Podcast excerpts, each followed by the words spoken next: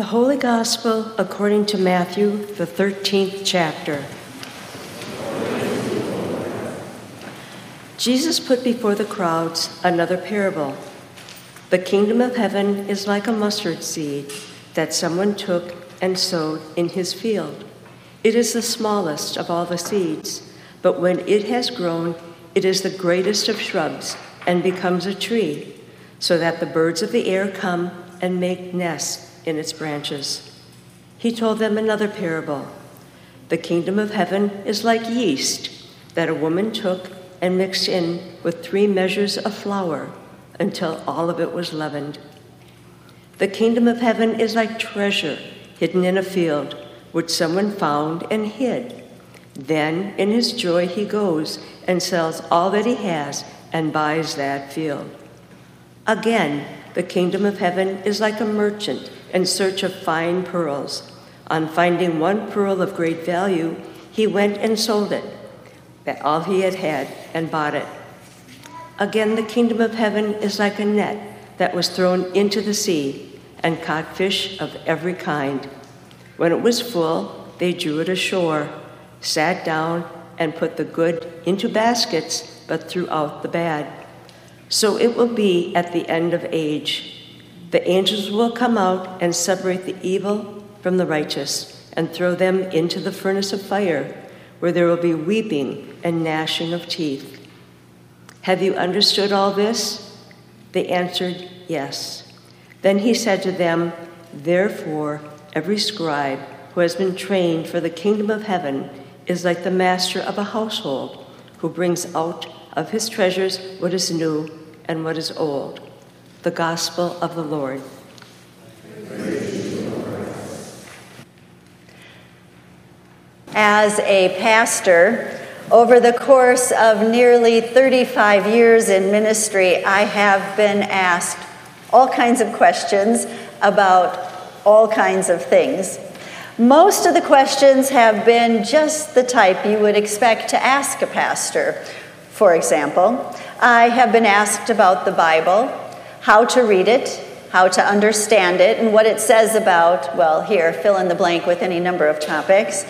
I've been asked about Bibles in general, which translation I would recommend, which study Bible is best, and how did it come to be in the first place. I've been asked about gifts, what is appropriate to give for an ordination or a confirmation or a baptism. I've been asked about forgiveness, when and if it is required, and if so, how to do it. I've been asked about Lutheran theology and Martin Luther, about the relationship between faith and works, and I've been asked all kinds of questions about the end of life and heaven and eternity. There have also been other kinds of questions, questions which are completely unrelated to anything having to do with faith or theology, like the person who called the church very early on in my ministry and asked for a, wait for it, recipe for tuna hot dish. I am not kidding you. She was not a member of the congregation, and when asked why she thought the church could help her, she said, well, you're a Lutheran church, aren't you? But of all of the questions that I have been asked, there is one topic that has come up far more frequently than all the others, and that is prayer. People want to know how to pray, what to pray for, and what they can do to assure a favorable response to prayer. They want to know if it's okay to pray when angry, if it's okay to pray for themselves, and if it's okay to pray for a miracle. They want to know what words they should use, what structure or formula is best, and how to get their prayer just right. To summarize, people have expressed all manner of uncertainty surrounding prayer, as well as insecurity surrounding their personal prayer lives. Those feelings of uncertainty and insecurity about prayer are not unique to us, nor are they unique to this particular time in history. They are not new. As you heard a moment ago, the Apostle Paul wrote in his letter to the Romans, "We do not know how to pray as we ought." Based on the number of questions I get on this topic, I imagine that those words resonate with many of you.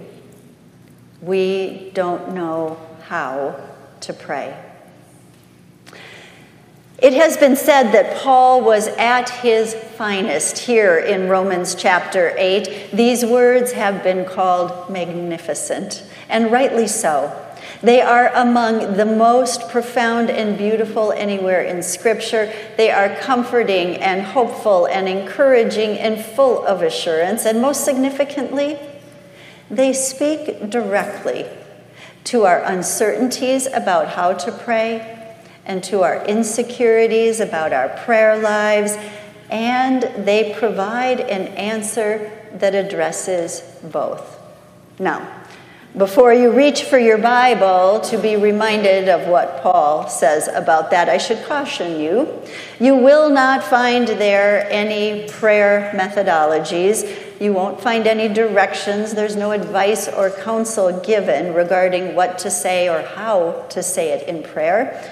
Because when Paul said, "We do not know how to pray as we ought," I don't think he was talking about the words we use, or any structure or formula that we rely on.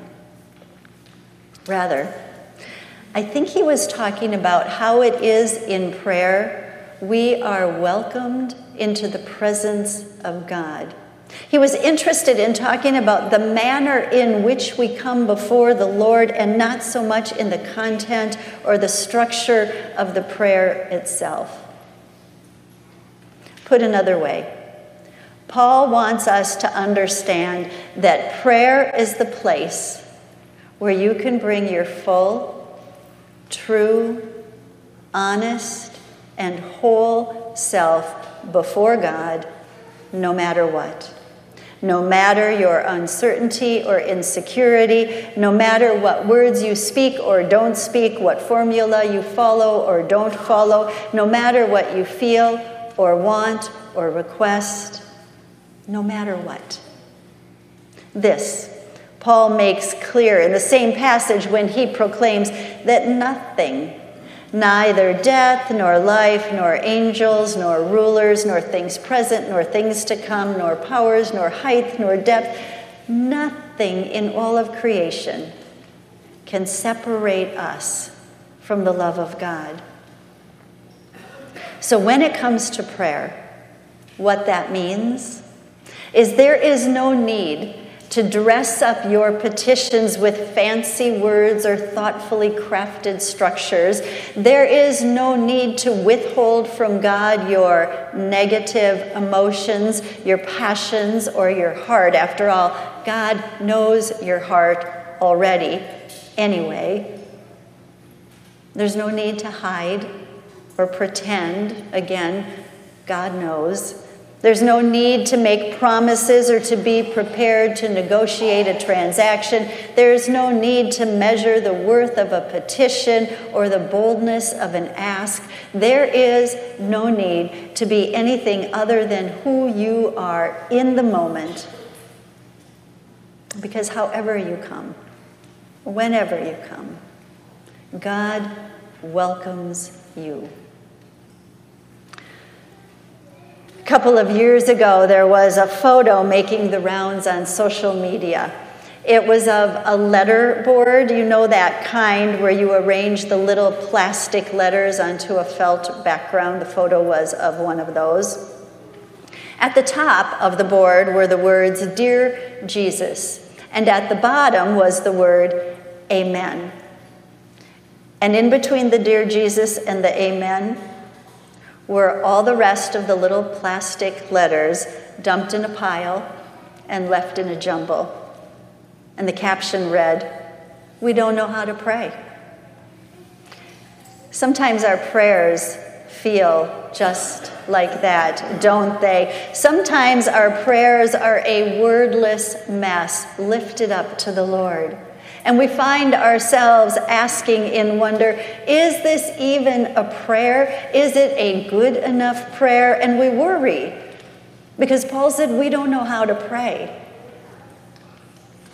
But, and this is important, Paul continued and said, the Spirit intercedes with sighs too deep for words. This is a promise. The Spirit intercedes for us, for you, with sighs that are too deep for words. Herein lies all the assurance you will ever need when it comes to your prayers.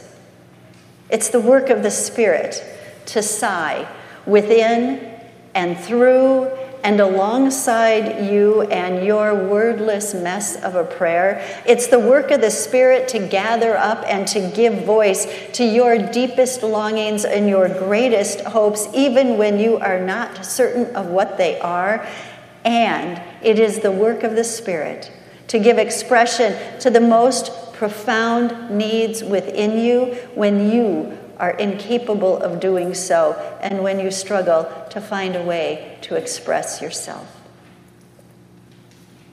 Paul wants you to know that the Holy Spirit is at work among us, and that means that you are never alone in your praying. This is the good news for today. The God who brought everything into existence and the God who loves you beyond all measure, this God, through the Apostle Paul, gives you confidence and hope and encouragement and assurance through the work of the Holy Spirit, who sighs for you. May you have peace in your soul and peace in your heart, and peace of mind as you pray. In the name of Jesus, amen.